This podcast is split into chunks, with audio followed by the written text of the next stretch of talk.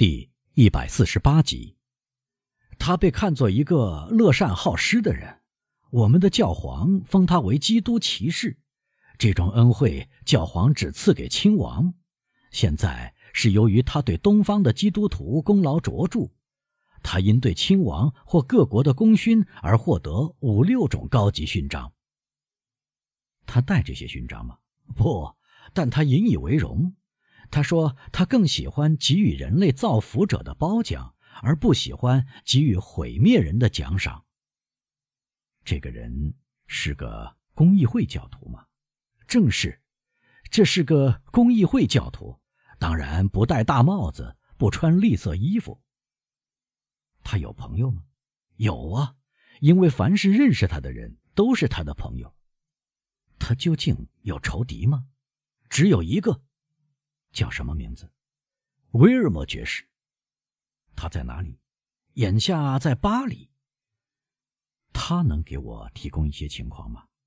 宝贵的情况。他曾跟扎克内同时待在印度。您知道他住在哪里？肖塞唐坦那一带，但我不知道街名和门牌号码。您跟这个英国人不和吗？我喜欢扎克内，而他憎恨扎克内。我们因此而关系冷淡。神父先生，您认为德基督山伯爵在这次到巴黎来之前，从没有到过法国吗？啊，关于这个，我可以确切的回答您：没有，先生，他从没有来过。因为六个月前他写信给我，了解他需要的情况。至于我，由于我不知道什么时候回巴黎。我让卡瓦尔坎迪先生去找他。安德里亚，不，他的父亲巴尔托罗梅奥。很好，先生，我只有一件事要问您了。我以荣誉、人道和宗教的名义要求您，不要拐弯抹角的回答我。说吧，先生。您知道德基督山伯爵先生出于什么目的在奥特伊买下一幢别墅吗？当然知道。因为他对我说起过，出于什么目的，先生？为了建立一座疯人院，像皮扎尼男爵在巴勒莫建立的那一种。您知道那所疯人院吗？遐迩闻名，我知道，先生。这是一个出色的机构。至此，神父向申克欠了欠身，让对方明白他想恢复中断的工作。莱克要么明白神父的意思。要么问完了问题，站起身来。神父把他送到门口。您不施不惜花钱，莱克说。尽管别人说您很有钱，我冒昧赠给您某些东西，由您转给穷人。至于您，您肯接受我的捐赠吗？谢谢先生。在世界上，我只珍惜一样东西，就是我所做的善事由我出资。但是，这个决心不可更改，先生，尽力去找，总能找到。哎，在每个富人走过的路上，总有许多不幸能够碰到。神父开门时，最后鞠了一躬，深刻还了礼，走了出去。马车把他直接送到德威洛夫先生家里。一小时后，马车重新上路，这次。驶向圣乔治喷泉街，马车在五号门前停下来。威尔莫爵士住在这里。申克曾给威尔莫爵士写过信，同他约见。爵士定在十点钟，因此警察局长的使者十点差十分到达。仆人回复：威尔莫爵士是严格守时和一丝不苟的，他还没有回家，但他准定在十点整回来。莱克在客厅里等候。这个客厅没有什么引人注目的地方，跟所有带家具出租的公馆一样。壁炉托台上放着两只现代的塞弗勒瓷瓶，一只挂钟，有一个张弓的小爱神，一个双面镜，每一面都有一个雕刻，一个是荷马游历图，另一个是贝利泽尔行乞图，灰不溜秋的墙纸。家具蒙上黑色花布，这就是威尔莫爵士的客厅。客厅有几只球形磨砂玻璃灯罩的灯照亮，灯光微弱，似乎特意照顾警察局长的使者容易疲劳的眼睛。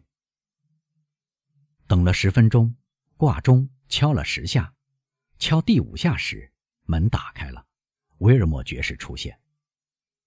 威尔莫爵士比中等身材略高，留着稀疏的褐色髭须，皮肤白皙，花白的金黄头发。他的穿着带上英国人的怪癖爱好，就是说，他穿着1811年那种金纽扣、高领缝出花样的蓝色服装，一件白色克什米尔短绒呢背心和一条短了三寸的紫花布长裤，同样布料的裤管绑带使裤子不致缩到膝盖。他进来的第一句话是：“先生，您知道我不讲法语。”我当然知道您不喜欢讲我们国家的语言，警察局长先生的使者回答。但您可以讲法语，威尔莫爵士说，因为即使我不讲法语，我却懂法语。我呢，莱克改用英语说，我讲英语也很流畅，可以用这种语言交谈。您别感到不好意思，先生。哦。威尔莫爵士用这种属于英国人最纯粹的天赋音调说：“警察局长的使者将介绍信递给威尔莫爵士，爵士带着英国人的冷淡态度看了一遍。看完信后，他用英语说：‘我明白，我非常明白。’于是，莱克开始提问题。这些问题跟问布佐尼神父的大同小异。”由于威尔莫爵士的身份是基督山伯爵的对头，所以不像神父那样有保留，问题的范围要广得多。他讲述了基督山的青少年时代。据他说，基督山十岁时便为那些跟英国人作战的印度小君主当中的一个效劳。他，威尔莫在那里第一次遇到基督山，他们彼此攻打。在这次战争中。扎克内当了俘虏，被押解到英国，但他从趸船上逃跑，跳入水中，于是开始漫游、决斗和爱情的经历。随后爆发希腊人的起义，他在希腊人的队伍里效力。在替希腊人卖命时，他在泰萨里山区发现了一个银矿，但他守口如瓶，不泄露给任何人。在纳瓦林海战之后。待希腊政府取得稳固地位，他向奥通国王申请开采这个矿的优先权，这个优先权给予了他，由此他成了巨富。据威尔莫爵士说，他的财产可能达到一二百万的年收入。不过，一旦矿藏枯竭，这笔财产也会突然耗尽。但是，莱克问。您知道他为什么到法国来呢？哦，他想进行铁路投机生意。威尔莫爵士回答。再说，由于他是灵巧的化学家和同样出色的物理学家，他发明了一种新的快报技术，他想推广开来。每年他大约花费多少钱呢？警察局长的使者问。啊。至多五六十万法郎，威尔莫爵士回答：“他很吝啬。”显而易见，英国人出于仇恨才这样说。他不知道如何诋毁伯爵，就说他吝啬。关于他在奥特伊的别墅，您知道什么情况吗？当然知道。那么您知道什么？您是问他出于什么目的买下这幢别墅吗？是的，伯爵是个投机家，他准定会在试验和实施乌托邦的设想中倾家荡产的。他认为，在奥特伊他刚买下的那幢别墅附近有一股温泉，可以跟巴尼尔、吕熊和科特雷的温泉媲美。他想把买下的房子变成德国人所说的澡堂。他已经挖过两三次花园，想找到出色的温泉。由于找不到温泉，不久您会看到他将买下房子周围的住宅。然而，由于我恨他，我希望他在经营铁路、电报或发掘温泉中倾家荡产。他迟早有一天总要破产的。我注视着他的所作所为，以便能幸灾乐祸。为什么您恨他呢？莱克问。我恨他，威尔莫爵士回答：“是因为他途经英国时勾引过我的一个朋友的妻子。”如果您恨他，为什么不设法向他报复呢？我已经跟伯爵决斗过三次，英国人说：“第一次用手枪，第二次用剑，第三次用双手握住的巨剑。”三次决斗的结果怎样？第一次，他打断了我的手臂；第二次，他刺穿了我的肺部；第三次，他造成我这个伤口。英国人翻开高耸到耳根的衬衫领子，露出一个伤口，嫣红的颜色表明时间不长。所以我非常恨他。英国人重复说：“他肯定会死在我手上。”但是。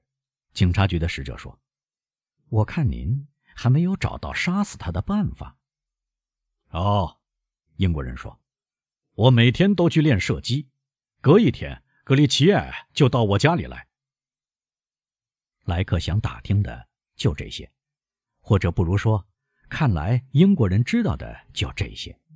于是密探站起来，向维尔莫爵士鞠了一躬。爵士带着英国人的僵硬和彬彬有礼，也欠了欠身，于是他就告退了。威尔莫爵士听到街门关上以后，便回到卧房。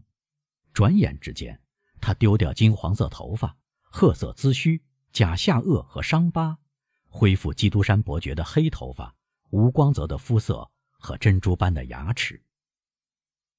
而回到德威勒夫先生家里的那个人。